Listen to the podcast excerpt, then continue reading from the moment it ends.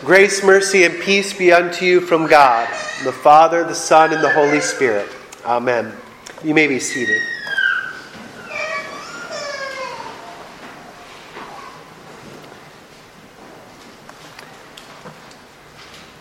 The God of heaven and earth called a man named Moses up the mountain to meet with him. And upon this mountain, God gave Moses the law he was to deliver these Ten Commandments to the people of God to show them the way of love towards God and towards your neighbor. Unfortunately, this law of love that Moses brought down the mountain, it showed man where he was unloving. And to this day, the law of God condemns the sin in our life. That means it condemns the areas where we fail to love God with all of our heart, mind, and soul, where we fail to love our neighbor as ourselves. The law that God had Moses bring down the mountain, it brings us condemnation, not salvation. But thanks be to God, someone greater than Moses has come. As Moses before him, Jesus, seeing the crowds, went up on the mountain. And when he sat down, he called his disciples up to him. Who were the disciples going up on the mountain to meet? Jesus did not go up on the mountain to meet with God Himself. Jesus is God who called the disciples up on the mountain to meet Him. He wanted to show them what He came to do. He says to them, Do not think that I have come to abolish the law or the prophets, that law that Moses brought down from the mountain. I have not come to abolish them but to fulfill them.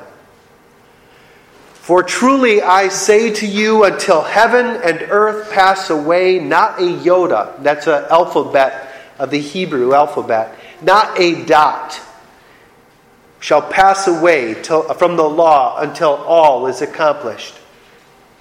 In other words, Jesus is saying, The law that I gave to Moses, it was me who gave it to him that law that condemns you and shows you the sin that resides in your heart. Sin where love is meant to be. I have come to fulfill this law of love on your behalf. I have not come to condemn you, but rather I have come to save you. He says, Come now let us reason together. Though your sins are like scarlet, they shall be as white as snow. Though they are red like crimson, they shall be like wool. Jesus called his disciples up to meet with him, and he would, after his death and resurrection, he would send those disciples down the mountain down the mountain of his ascension with this charge. He said, All authority in heaven and on earth has been given to me. Go, therefore, and make disciples of all nations, baptizing them into the name of the Father, of the Son, and of the Holy Spirit, teaching them to observe all that I have commanded you. And behold, I am with you always, to the very end of the age. In other words, Jesus would send them down the mountain of his ascension with a new message, not a new law, but a message of reconciliation.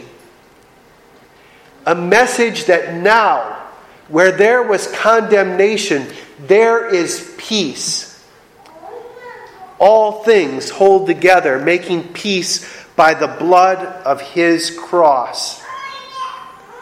and he washes you with water and the word. In other words, he washes you in the blood of the Lamb. And Jesus on the Mount, that he's up there with his disciples. Jesus on that Mount opened his mouth and taught them, saying, Blessed are the poor in spirit, for theirs is the kingdom of heaven. This describes Jesus perfectly. For even though he knew all things were given into his hands, Jesus regarded himself as nothing. He was poor in spirit. He who had all things got down on his hands and knees and washed the feet of those that he created. And in Christ, you too are poor in spirit. We come to God recognizing and confessing that we are not greater than we are.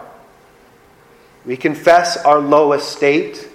One of the first things that we did when we gathered was said, I am a poor, miserable sinner, and I can hear with my ear. I'm standing right next to another poor, miserable sinner. Together, we are poor in spirit. We come, as poor people do, asking for gifts that we could never earn on our own. Blessed are the poor in spirit, for yours is the kingdom of heaven. Jesus continues Blessed are those who mourn, for they shall be comforted. Jesus was a man of sorrows. He sorrowed over those who would reject the salvation that he came to bring, those who rejected his baptism. In sorrow, Jesus cried as he was coming down a mountain, O Jerusalem, Jerusalem, the city that kills the prophets and stones those who are sent to it. How often would I have gathered your children together as a hen gathers her brood, but you would not? This made Jesus, the Son of God, weep. A man of sorrows. And we too mourn. We are sojourners here. Heaven is our home. We are exiles here. And the, your purpose for being here it is for those who do not yet know Jesus, those who are not yet washed in the blood of the Lamb, those who are not yet baptized. That is your purpose. And we cry. I've cried many tears over family members who would not receive, who have not yet received Jesus.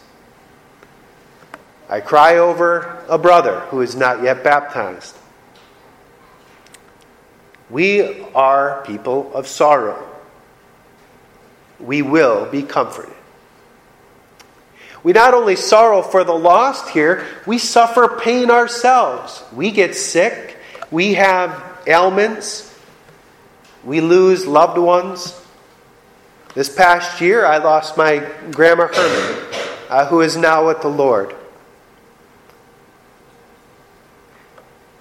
At her, uh, at her funeral, um, I could hardly contain my sorrow.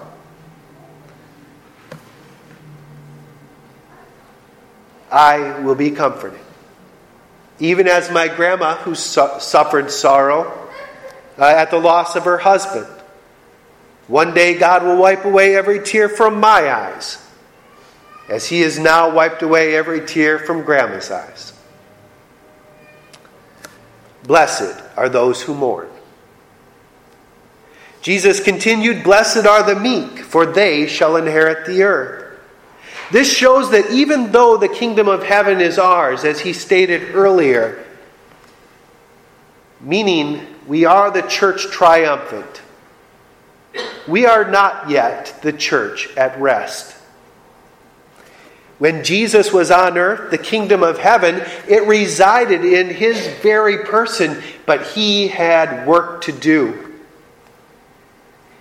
The night before he died on the cross for our sins, the Bible says that in the Garden of Gethsemane, he sweat as though it were drops of blood for the pain that he would have to endure. And he was meek as he stood before Pontius Pilate. The this guy, Jesus, all things were created through him. And here he is holding back all the glory that he could knock us all down with. We too have heaven as our home. We are the church. The Bible says that God washed you with water and the word to present you spotless, without wrinkle or blemish or any such thing. You are going to be glorious.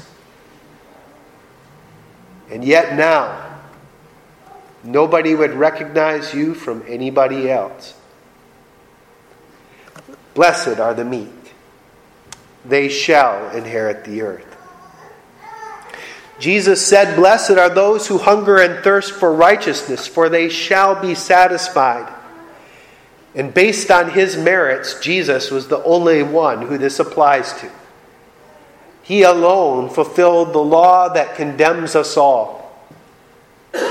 And yet, in his fulfilling of the law, Jesus himself becomes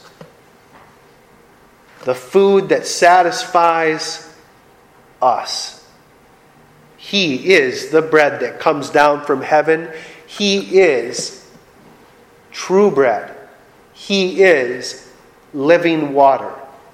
He alone can quench our thirst. And on that day when Jesus appears, the Bible says that we shall be like him.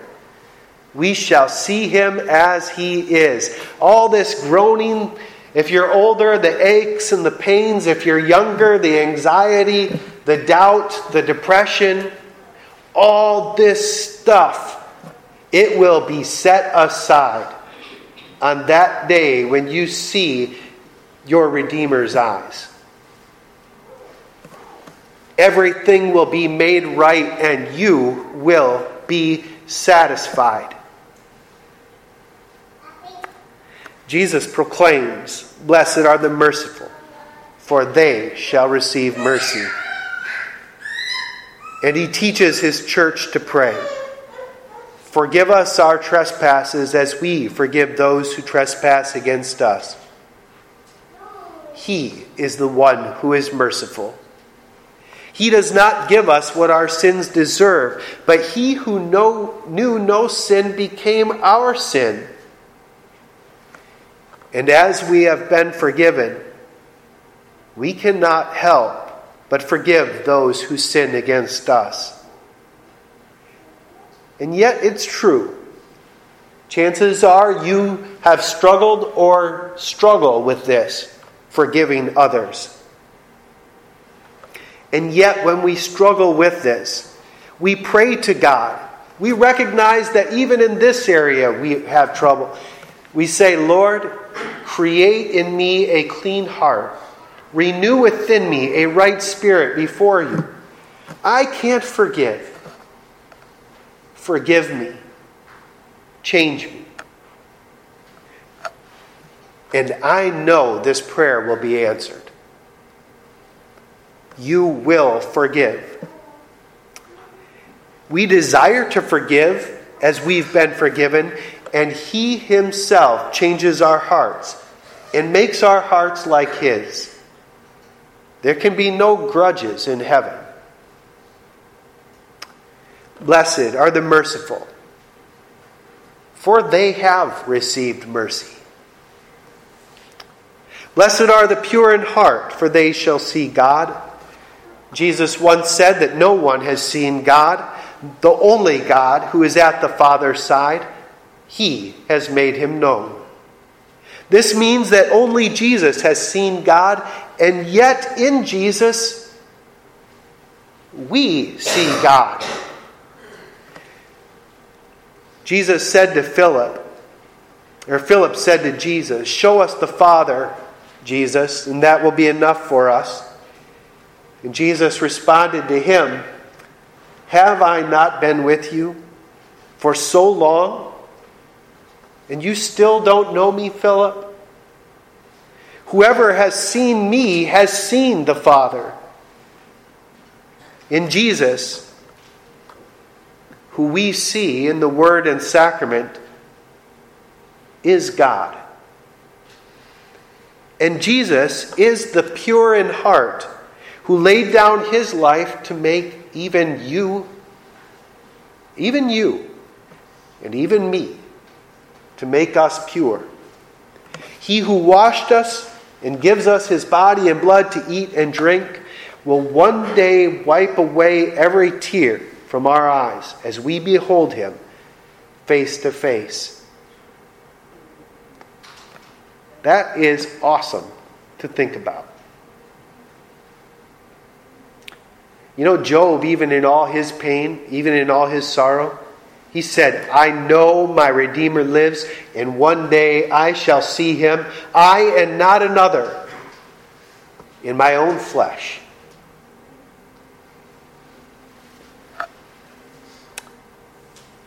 Jesus said, Blessed are the peacemakers for they shall be called the sons of God.